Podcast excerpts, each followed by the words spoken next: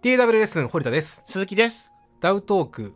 この番組は DAW レッスンの講師陣2人が DAW、DTM や音楽制作に関するテーマについて紹介していくポッドキャスト番組です。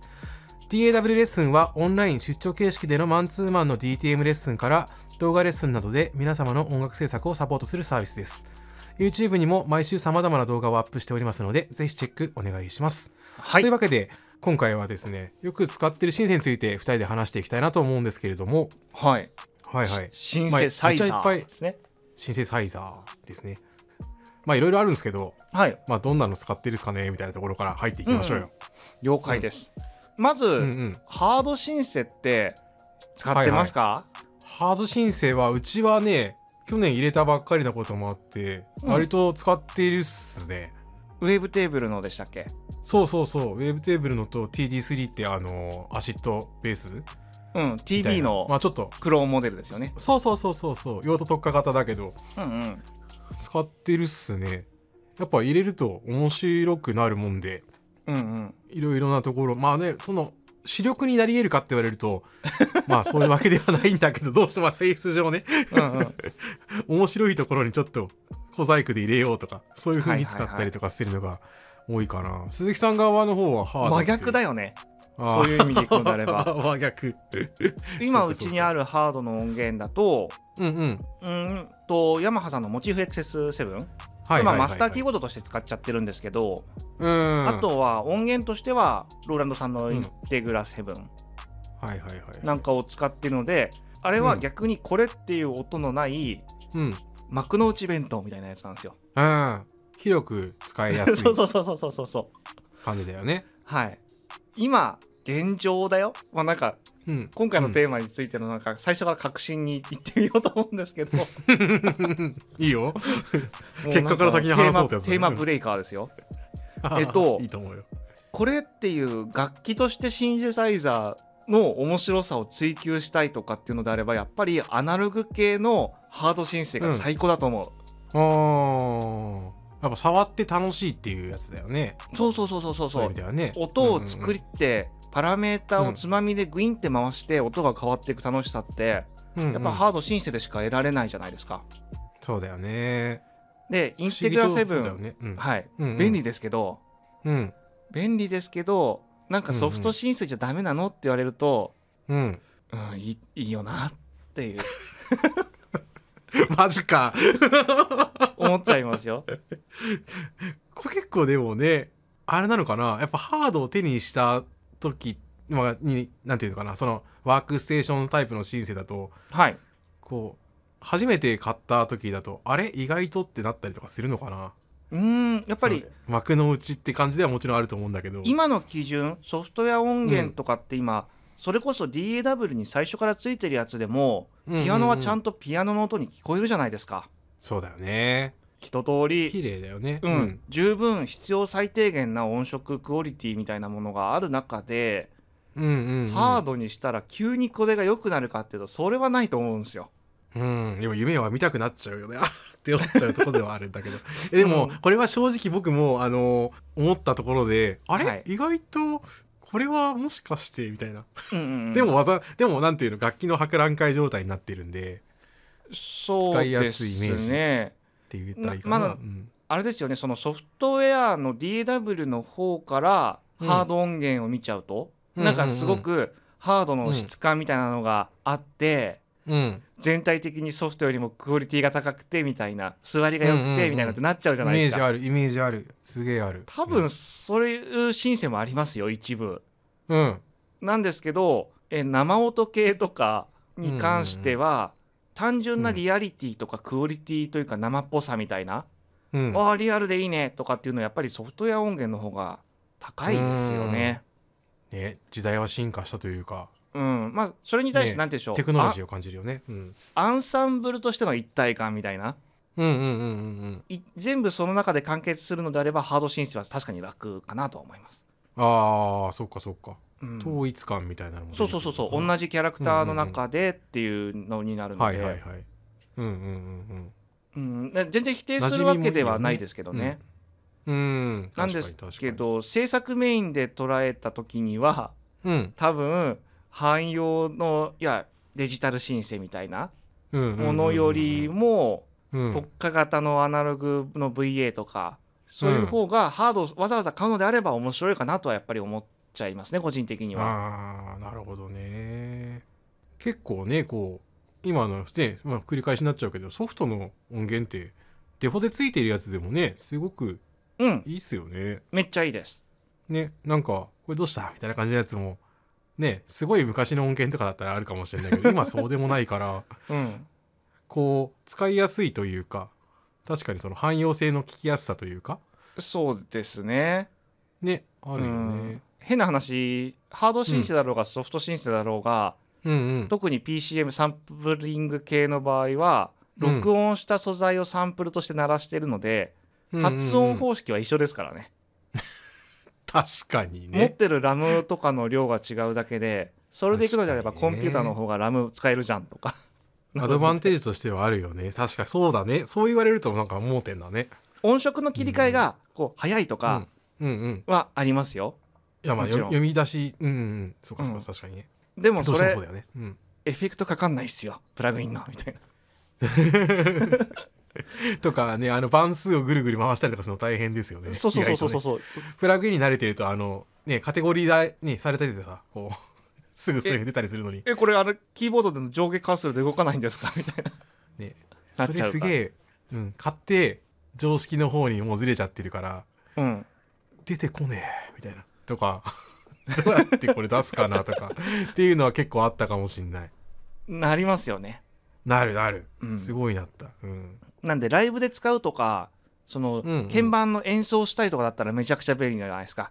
電源入れてすぐ音出て、Mac、うんうんうんあコンピューター立ち上げなくても音出てって、そうだよね。なんですけど制作ツールって考えるのであれば、うんうんうん。個人的にはソフトウェアの圧勝、あー、まあ強いね実際ね。うん、でそこで何て言うんでしょう。メリットアドバンテージがあるのはやっぱりそういうアナログ要素というか、音を作るっていうアプローチに対するところの作用かなとは思うんですよね。うんうんうんうんうん。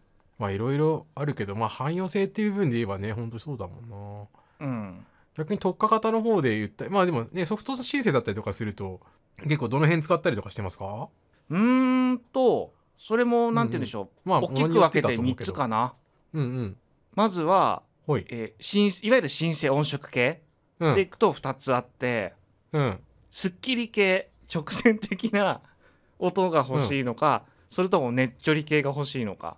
はいはいはいはいはいなんで前者でいくと、まあ、流行りのところでいくとセラム、うん。キレがいいやつだよね。エレクトロ系の倍音が少ないシャープな、うん。うんなんでしょう鋭利なナイフみたいな。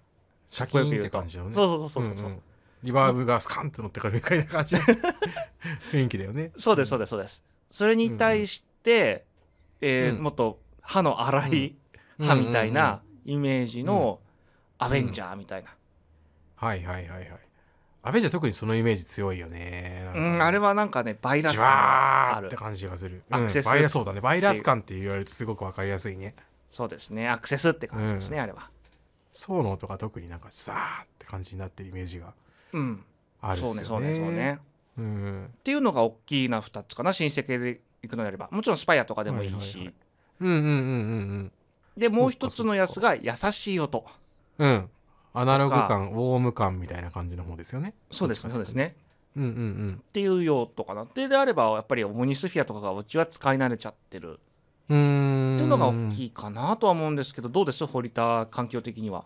うちもねそのウォームというかねエアリーというかなんていうかな。そっち系だとやっぱアトモとかオムニのあっちはね強いなーっていうイメージがすごくあって、昔からね随分使わせてもらってたっすけど。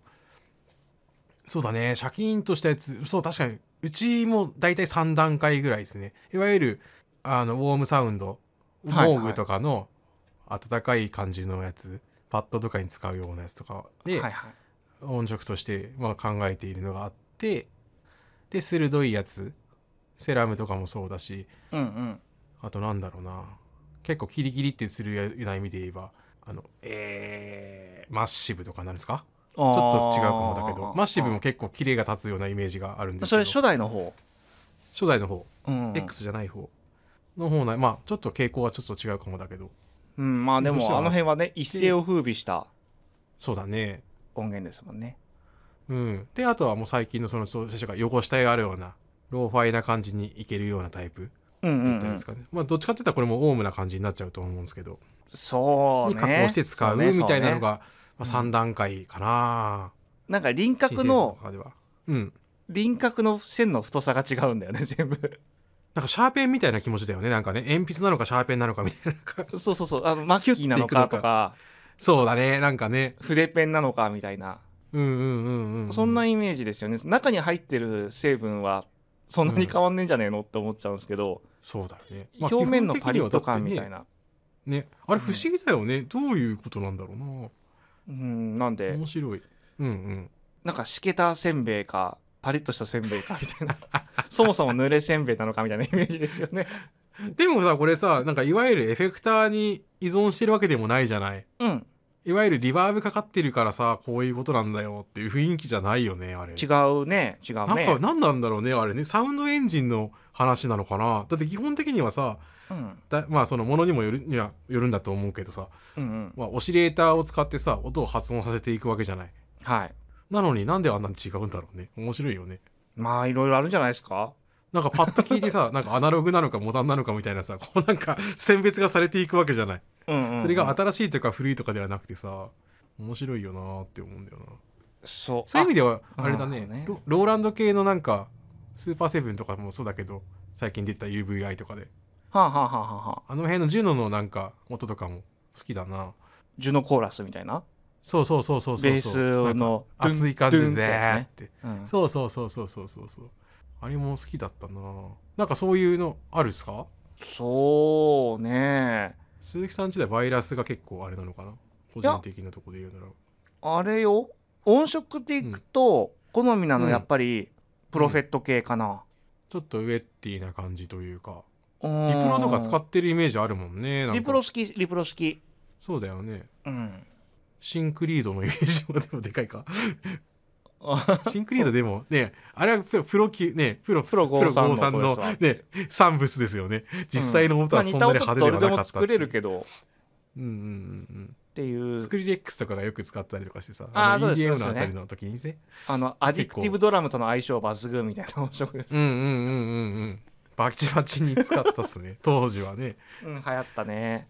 まあ、EDM 系の時はやっぱりそのバキッと出てハキッと出るような感じのものが特に流行ってたのもあって、うんうん。今でこそちょっとローファイ気味に来てるけど。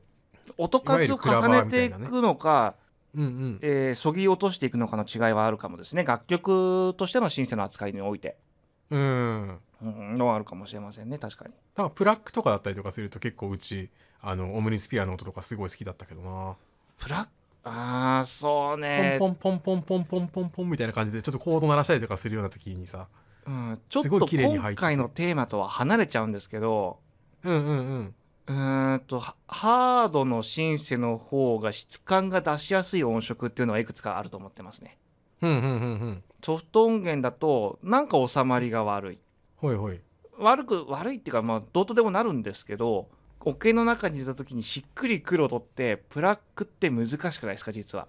結構むずい。シーケンスって難しくないですか？うん。パッドって難しくないですか？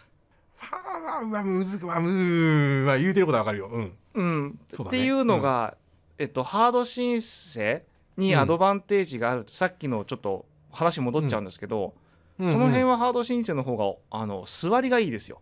うーん不思議だよね。やっぱあれかな？プリまあなんていうのかな？ADDA 通ってプリで回って音がドンって入ってくるからそういう風な感じに聞こえるんかな。うん、どうなんでしょうね。あのプラック1プラック2プラック3とかパッド20とかの方がうん。欲しい音であるかとかってが多いですね。特に歌物の伴奏とかだったりすると。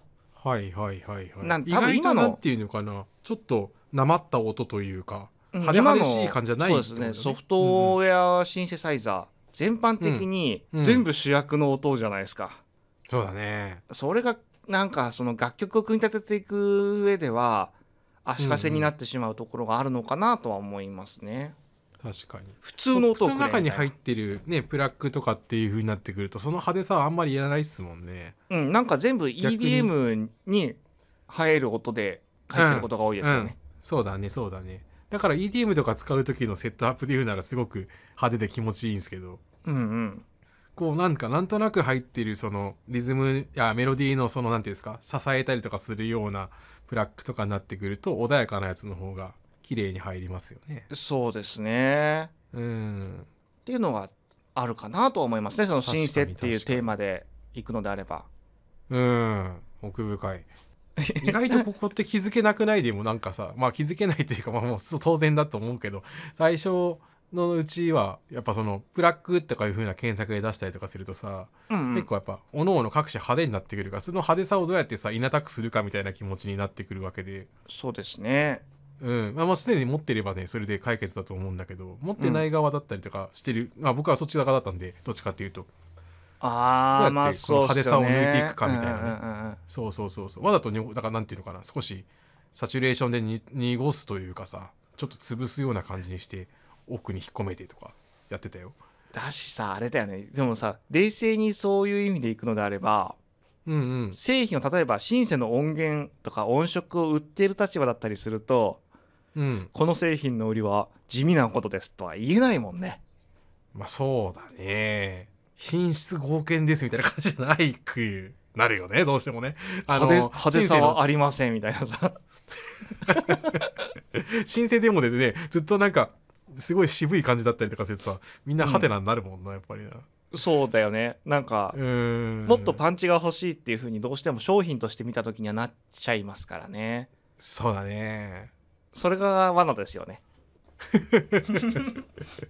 まあだからねそういう意味ではセラムとかのねあのプラックとかすごい綺麗にスカーンって抜けるけどアンサンブルの中にやった時はちょっとちょっとというか派手にそうだね派手すぎるかなうん。みたいな、そのプラックだけで成り立つようなビートにプラックちょっと入っててさなんかそのヒップホップとかそっち系のトラックあったりするとすごい切れるんだけど、うんうんうん。うん。どうなんでしょうねこの辺って割と皆さん濁すよね、話を。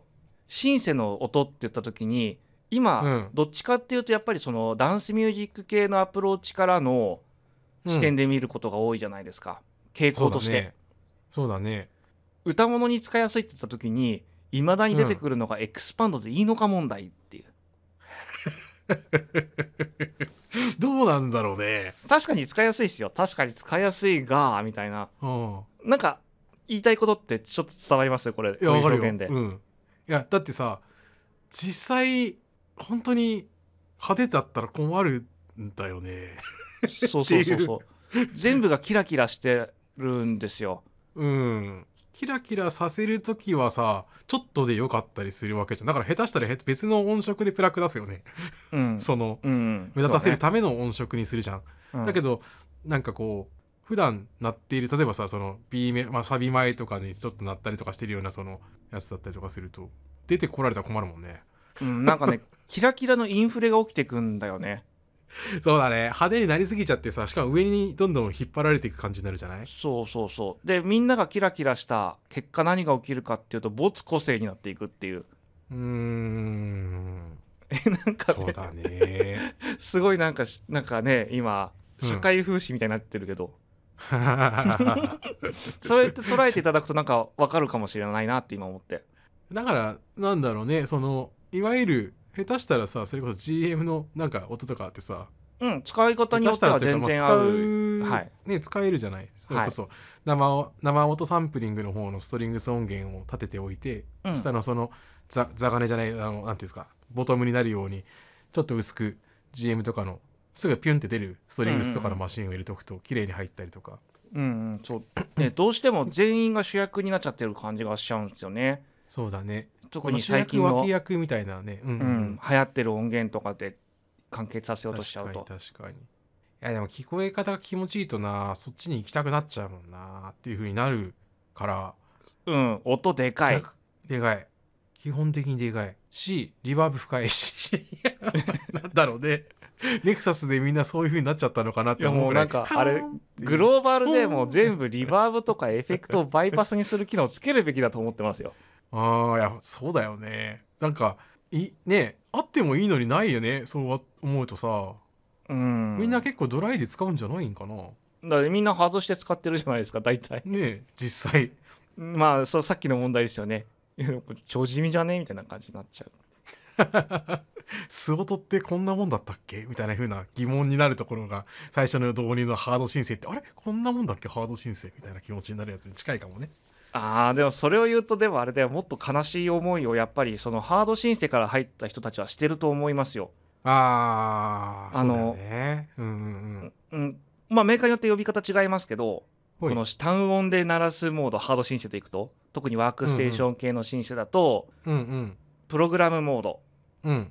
とコンビネーションモードこれコルグ的にいくと、うんうんうん複数の音色を組み合わせては16パートミディマルチティンバーとして使うっていう風にすると、こう昔のハード申請だったりすると DSP の制限というか、処理能力の制限でインサーションエフェクトが入らないみたいうんな、基本的に4割増しでしょぼくなるみたいな。ま あ仕方ないけれどもみたいなとこだよな。そうそう。でもそれね、うん。あの昔うんうん。あのだったら全部プログラムモードでダビングしたらいいんじゃんってなるじゃん、はい。そのレコーダーが使えるとさ。そうだね。うん。それはねまとまんないんだよね不思議と。あー。まあ今やったら違うのかも分かんないですよ。でもうんうん。うん当時そこまでマルチティンバーでうん。だから16パートのシーケンサーとかうん。で組んでた時って変な話だけどしょぼい音ってまとまるじゃん、いやそうなんだよね。実際そうだよね。うん、なんかこうなんていうのかな。合致感というかさスクラム組んでる感というかなんかみんなバラバラでいるんですよじゃないんだよね。そうそうそう。本当にあれはそう思う。ミックスって簡単だったんだよね昔。逆にね。そうそうそうそう。えー、それがなんかシングルで全部取っていくと、うんうんうん。まあなんで今の状況に多分似てると思うんですけど。散らばる感じになるって言ったら分かりやすいかな。多分なんかこれちょっとやってる人はね、多分思ってくれるんじゃないかと思うんですけど。なんか全員オラオラ系みたいな状況が起きるっていう。そうだよね。難しいんですよ。なんか意思格闘技戦みたいになってくるもんねなんかね。まとまってくれみたいな感じになってんのに。そう。っていうのはやっぱりあるかなとは思うので、うんうんうん。だからなんかそのアンサンブルの中にこうなんていうのかな埋めるパートみたいなやつっていうのがやっぱあるわけじゃないですか、うん。ある程度。そういうところにそのちょっとした、あの言い方を難しいけどそのちょっと、うん、チープというかうん、なんなんて言ったらいい？これ。チープ普って言通普通。普通な感じというかそう。あの変変哲もない感じのものを入れるとこう綺麗にグラデーションができるというか感じあるよね。そうですね。うん。まあなバランスというかですからね結局のところないこれ音楽に限った話じゃなくて、うんうんうん。うん、だから音色の優先順位みたいなことを考えるとねこう面白いねっていうふうに思っちゃうな。そうですね、うん。うん。メロディーを聞かせたい時にね、うん。うん。派手なプラックがシーケンスを奏でているみたいな。おいおいみたいな。だピアノもさ結構個人的にさ面白いところがあって、うん。後ろでパッキングしているような感じのピアノって言ったらいい刻むようなピアノだったりとかするとさ意外とその普通な音色というかさ変哲もない感じのやつの方が綺麗にはまったりするイメージがあるんだよね。間違いないじゃないんですかねうん、その、あれ単体でピアノとして聞いた時にはスッカスカみたいなうん音の方がアンサンブルの中では入るし入るよね。アコギのストラムとかもそうじゃないですか、うんうんうん。なんでこの野郎こんなジャキジャキにしやがってってなるんぐらいの音色、ギタリストさんからしたらそうだね。プレイヤー起こりそうな感じなシャカシャカ感にしてるやつがストラムだとすごく映えるというかオケ中で聞いた時にはそうだね。あこの感じみたいになるっていう成分としてはここだけがいればいいんだみたいな気持ちにさせられちゃうけどうんうん、目的と用途ですよね。そうだよね。うんそれこそだから昔そのギターのさカバーとかでさうんミスチルとかよく聞いてたんだけど、うんギター聴き始めの頃とかかな。その時にギターのストロークのさパターンとかはさタブ譜に書いてるんだけどさうん。外はシャカシャカしてるだけで、こいつ本当にやってんのか？みたいな。聞こえないぞみみたいな。特にギターボーカルのパートとかはね。シャカシャカ言ってるだけだ。みたいな。最初は。まあ今聞いたら全然変わるけどうんうん。やり始めは苦労した思いがあるんですけど。でも最終的にはねあ今思えばアンサンブルにやるときにアコギをドーンと出しちゃうとうーんって感じになっちゃうからね。あれ面白いですよねうん、自制心を まあ、確かにでもね、ピアノとかもそのデモでそこで地味な音ですとは言えないよなっていう、確かに思ったわ、今。そうだよねきらびやかな高音が、みたいな感じになるもんな、なんか。まずはローミートカットだみたいになるからねその今の音源そうだね。そもちろんねそれをなんて言うんでしょうソロのピアノとして聴かせるんだったうんうんら話は変わってくるんですけどね。ねっていう、うんうんうん。ベーシックな楽器ほどめちゃくちゃ好みはっきり出るじゃないですか、ドラムとか出る出る。ピアノ特に帯域広い楽器、まあ、ベースもそうですけど、うん。これは俺の好きなピアノじゃないみたいな、うんうんうん。どうしても出ちゃうじゃないですか、出るね。うん、難しいですよねっていう難しいよね。まあ、入れやすさもそうだけど、そもそものなんか自分の好きな音の傾向っていうのもあるから、うんうん結構そこでも悩ましくなるところがあるんじゃないかな。もしかしたら。単体で聞くなと いうことですよね難しいよね、これね。だからデモとかするときにさ、やっぱり、やっぱデモはするべきなんだよ、やっぱり。あの、うんデモ、デモっていうのはデモを主張するだけじゃなくて、自分のさ、プロダクトに一回さ、ちょっと入れてみてとかしてみると、いいよなっていう、さまあよく思うよ。ね、どうしてもねその楽器単体で例えば YouTube の動画だ紹介動画だったりしてもやっちゃうじゃないですか、うんうん、うんうんうんでもそこで受けた印象と曲中で得る印象って必ずしもイコールじゃないというか違うケースがほとんどみたいなそうだね。こともありますきらびやかなショパンとかが流れてるさ、このデモソングを聞いてさ、すごい、すごいってなるわけじゃん。なんか、こう。でもでもテクノロジーとかさ俺がやるのはポップスだみたいな そうなんだよ、よ。そこなんだよね。この時にどう、本当にこれ使う、使うか？みたいな感じにうんうんうんなって悩んだりとかはする。で、しないやつが、あれ？これもしかして使えないのでは？みたいな感じに、こう、なったやつもいる。でもさそこでさそれで刻みのパターンだけあってもはあってなるよね。デモ曲としては。そう、そうだよね。な、うん。な、な、何すんのこれみたいな感じになるよね。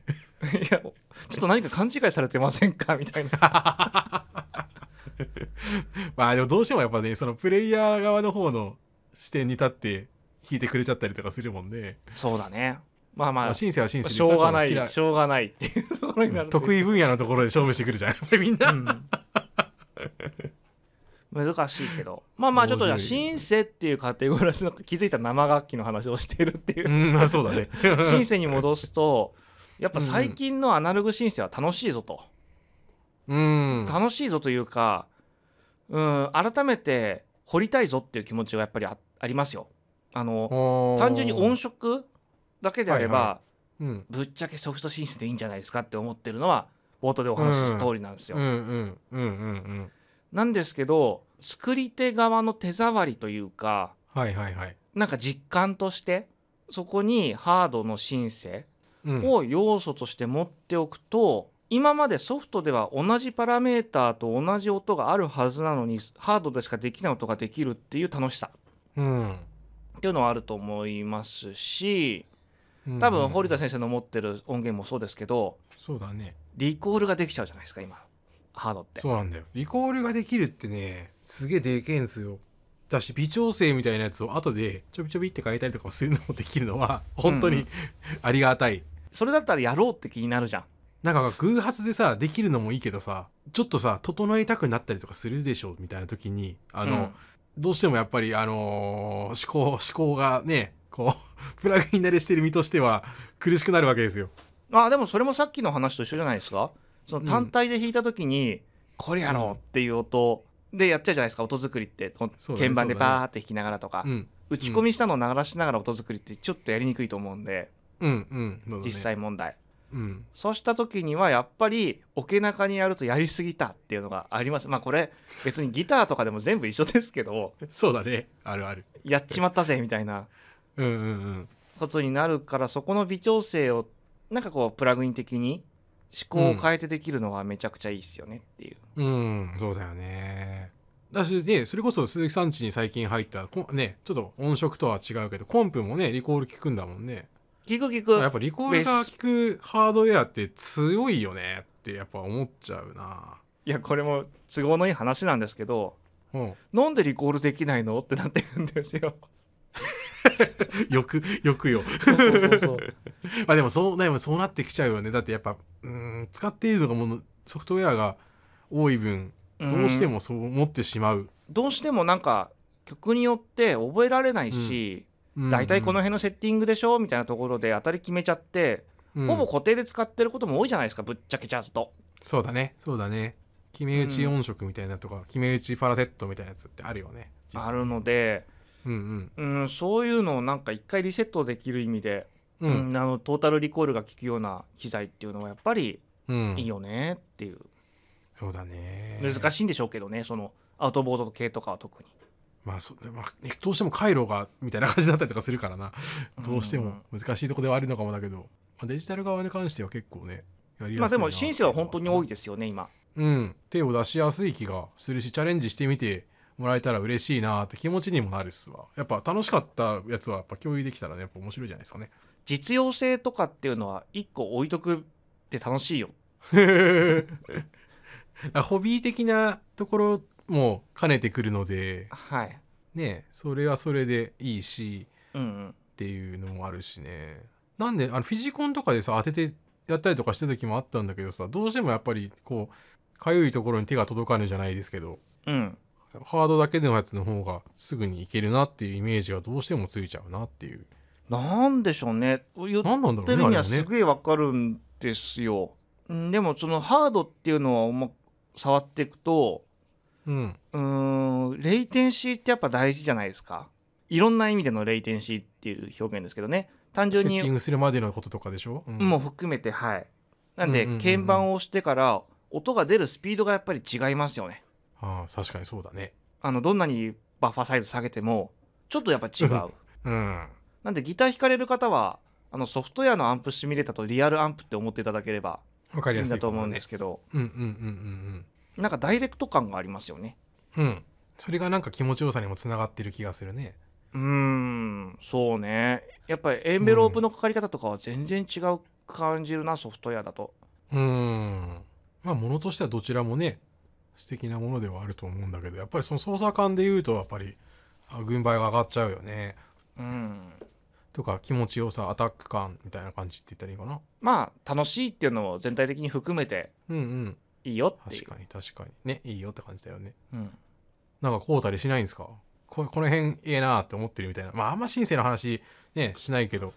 鈴木さんそんな感じであなでもさっきも言ってましたけどプロフェットがと、うんうんあって感じ？うん。プロフェットはあのなんでしょうレブ4っていうあの復刻版？うん。っていうよりかは最近のがいいかな。うんなんて言ったらいいんでしょう。その昔のながらのアナログシンセっていうかそのものとしてうん。じゃない、ミニとかプロフェット5とかっていうものに対する憧れって実はあんまりなくって世代も含めて。うん。オンタイムじゃないじゃないですか。そうだね。レジェンドたちが使ってた楽器みたいなうんうんうん。意味合いでの憧れはありますけど、なんか所有したいのとはちょっと違うくない？そうかも。まあなんか実際さこうそれなりの覚悟が必要になるじゃん。その辺になってくると、まあ金額的にもメね、ンテナンスの壁とかさ。うん、金額的な壁もそうだし。だから逆にそういう意味で言えばだからなんだろうな。モール1とかもいいなって思う。あれもねディスプレイついてさ。うん、だから最近のうちはシンセの方がやっぱり好きかな、なるほどね。まあシンセのその商品群の中で言うんであればさそのベリンガーとかも随分出してるじゃんいろんなもの。ああの辺とかでちょっとね遊んでみたりとかするのもだからだいぶ楽しかったからね。あベリーさそれこそディープマインドとかどうなんだろうね。ディープマインドいいよ。あそうなんだ。うんディープマインドは逆に言うと、他のエミュレート系のやつよりディープマインドの方がシンセとしては面白いと思う。へえあれだってまだ手頃というかそのねシンセサイザー群の中ではまだ手が届きやすい方にいるやつだよね。うん。10万ぐらい。そうですね。だよねやっぱりよくできてんなーって感じですよえー、あの辺だったりとかするとねそれこそコンピューターついてるしリコールも効くだろうしうん。エディットも効くんじゃないかなと思うんだけど。まあベリーっていうのでのであればあのプロフェットの復刻するっぽいじゃないですか、あそうなんだ。うん、それはちょっと興味がありますね。いくらで出てくるのか、値段によってはちょっと買ってみてもいいんじゃないみたいな。うちもなプロフェットはかなり憧れはあるからな。復刻のプロフェット5とか実機見るといいっすよ、うんうん。やっぱり。でそれがなんか、お前にはトゥーマッチだぜっていうのを自分で思うから買わないけど。う んいやいやいやいやいや。まあでもなんかさ何するんだ？みたいな。なんていうのかな？やっぱそのフラグシップ機のさ手触り感のさあのなんていうのかな？不思議な魅力というか魔力というかあるよね。あるある。れ何なんだろうねやっぱ工業デザイン的なものでも相当力かけてんのかわかんないけどかっこよく見えるようん。な単なんか純にそういうとこで見るとやっぱりうん。楽器なんだなって思うかな、うーん。うん、あの高いギターとかと同じ見え方をしする、確かに確かに。うん、だからなんだろうアウトボードとかだとあんまりないやつだよね。レコーディング機器とか。はいはいはいはいはいはい。あんまないでしょそういう。レコーディング機とかなんか謎にメーターとかになんかキラキラする気持ちになる わないか。SSL のバスコンプのさあのなんか謎の青っぽい光のさやつで白いのとかさ、うん。かっけえなーってやっぱ思うもんな。なんか知んないけど。いやメーターだよお前って言われたらそのままなんですけど。うん。でもやっぱかっこいいなってやっぱ思っちゃいますよね。不思議とね。うんうんそれこそねあれ SSL から出てるねフィジコンにもね真ん中にメーターついてるよね。バスコン新しいやつ。プあるね。ああいうああいうことですよ、きっと。なるほどね。あそこにメーターなんていらないよね。本当は多分。いらないね、いらないんじゃないかなって思うんですけど、うんあまあそこにあることによってかっこよく見えているのではみたいな。気がしちゃう。イメージまあその分高くなっちゃうんだと思う。うん。まあ僕の完全に僕の個人的な見解ですけどまあでも本当なんだろうえっ、と最初にお手頃のアナログ審査とかでもよすげえ面白いよなって思いますよ。最近あのベースステーションとか。なんかベースステーション名前で損をしてる気がするやっぱり。だってベースっぽいもん。みたいな。ベースなんですよねまあこれみたいな。実際ベーシストが持ちがちだしねそうなんだやっぱり。うん、最近ちょっとずつ増えてきている。あのなんかその演奏自体の時でも実演でさうん。その竿物のベース以外でも新ベ立ててうんうん。やってる人ちょいちょい出てきてるんだよ。セッション系の人もまあいるし。うーん。キングヌーとかの影響なのかな。ミレあパの影響なのかもなんだけど。うんうん。あそれか正直俺もそれをちょっとウェブテーブルのやつでやろうかなと思って買った節もあります正直。うん。まあそれこそなんでしょうウェリンガー系のあのラックのシンセあるでしょ、うんうんうん。あれだとだって4万とかで買えるから今。かあ。あのプロワンとかもね。いやすごいね。でちゃんとすげえアナログポートするのがムカつくよね。まああの倫理観さておきすごいよねってことね。ごいすごいすごいすごい。でここに対してなんか実機に対してどうかっていうののベクトルで見ると、まあそれはなんて言うんでしょう、あの、うん。重箱の罪をつつくことはできると思うんですよ。はいはいはいはい。でもそこじゃないよねこれっていうのもあえー、ね。あるので。うん。なんだろらねあの辺はいいんじゃないですか、楽しくできると思うけどね実際ね、うん。だってそもそもさ触ることすらできなかった状態というかさそれがちょっと頑張ればいけちゃうぜみたいな、うん、そうですね。T- TD3 なんて別に高校生のバイトで買えますからね。だって、うん、なんかねい1ヶ月か2ヶ月ランチのクオリティを1段階落とせばみたいな。いや本当にそうっすよ。だから昔だからねそれこそドラマーがさなんかアイアンコブラ買うからバイトしてくるわみたいな気持ちのノリで買えちゃうから。そうだね。いやいやマジかみたいな感じな気持ちではあるけど手が届きやすくなった分だけやっぱいろんなアプローチをねできたりとかさそういうのが広がっていったりもするだろうしすごいよねって思っちゃうやっぱ。そうそう。な何でもこれでできるものではないからさやっぱり。そこが逆にその割り切りがいいと思うなっていう、うんそうですね。専門分野でドンって感じなんで、そうですね。まあ、だからそこに関してはねファースト申請っていう風になるとは難しいかもだけど。でもここでファースト進出を選んとしてこの辺を選んじゃうのがこう堀田感だよね。ほらうちはそう欲しいものとどうした？欲しいやつが決まってるからな。汎用性が求めていなかったみたいなところになってるのがあるかもしれない。安くても面白いハードっていうのがいっぱいあるので今、そうだよね。うん、ぜひソフトしか触ってないよっていう方もあうん。おやっぱり多いと思うんですよぶっちゃけ。いやだと思うけどね。だって別に買う必要ねえもんさ。そうそうそうそう。そうだからあのボードでご紹介した通り曲を作るためのものはソフトの方が楽ですからね。だからあえてやるとしたらやっぱりそのプラスワンで何かしたいことになってくると思うから。効率的なものと楽しいものってイコールじゃないじゃんきっと。うん。無駄なことって楽しいよねっていう。まあそうだね無駄って言ったらなんか言葉悪いですけどね、まあ遊びを作っていかないと面白くなくなっちゃうところもあると思うから。うん。ねなんかそれが20万円ですって言われたらその貴族の遊びみたいな感じになっちゃいますけど。うんうんうん、まあ、すごいな。ねちょっと。いや今だって見てますけどサウンドハウス。うん。コルグのモノローグ SV モノローグとかってこんな安いの今？何本すんの？え2万5千円。あああのシルバーのやつでポリのやつだって5万以下でしょ多分。ミニローグが3万8千円、そうだよね。うん、め4万っちゃくちゃ安いな。ミニローグとか普通にかっこいいじゃん。うんかっこいいかっこいい。見た目ね。インダストリアルなデザインだよね。ね。出た時そんな話を2人でした記憶があるよ。かっこいいは正義ですからね。うん。ちょっと触ってみようかなっていう気持ちになるよね。うん。なでもこれ実際やっぱり海外フォーラムとかで出た時ちょっと見てて、うん。その時にシンセが好きな人ももちろんなんですけどそれ以上にギタリストの方が結構買ってたことが多かったみたいですよ。へえちょうどいいサイズ感とちょうどいい操作感とっていうこともあったんじゃないかな。あと見た目もあると思うし、うん。試してみっかって思える金額とね。思える思える。うん。当時もだってちょっと考えてたもん。結局この時はご縁がなかったけど。うん、まあしなんかシンセってどういうこんな楽器ですよっていうのは十分知れるし必要十分みたいな、なんかあのミニローグの小窓にさ映ってるさ波形がビヨヨヨンってやってるやつがなんかね謎にかっこよく見えたんだよ。あれがついてることが大事だよね。見たことによって何が分かるかじゃなくて。効率じゃない。やる気じゃなく 見た目なんだって。そうそうそう。動いてることが大事だよね あれっていう。そうだね。めちゃ面白いやまあもちろんねそれメーター系共通でそういうのはあると思うんですけどうん。動いてるのはかっこいいよね。っていうあれまあ不思議だなって思っちゃうけど。まあでも本当そうだよね、まあ、今回はそんな感じで、えーよく使ってるシンセについてちょっと2人で話してみてまあ脱線しつつみたいな感じだったんですけれども、はい。えー楽しんでいただけたらと思います。はい。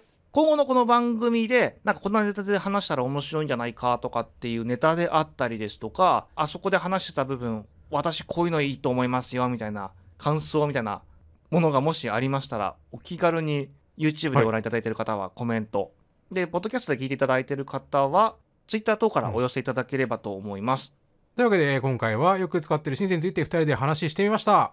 ご視聴ありがとうございました。ございました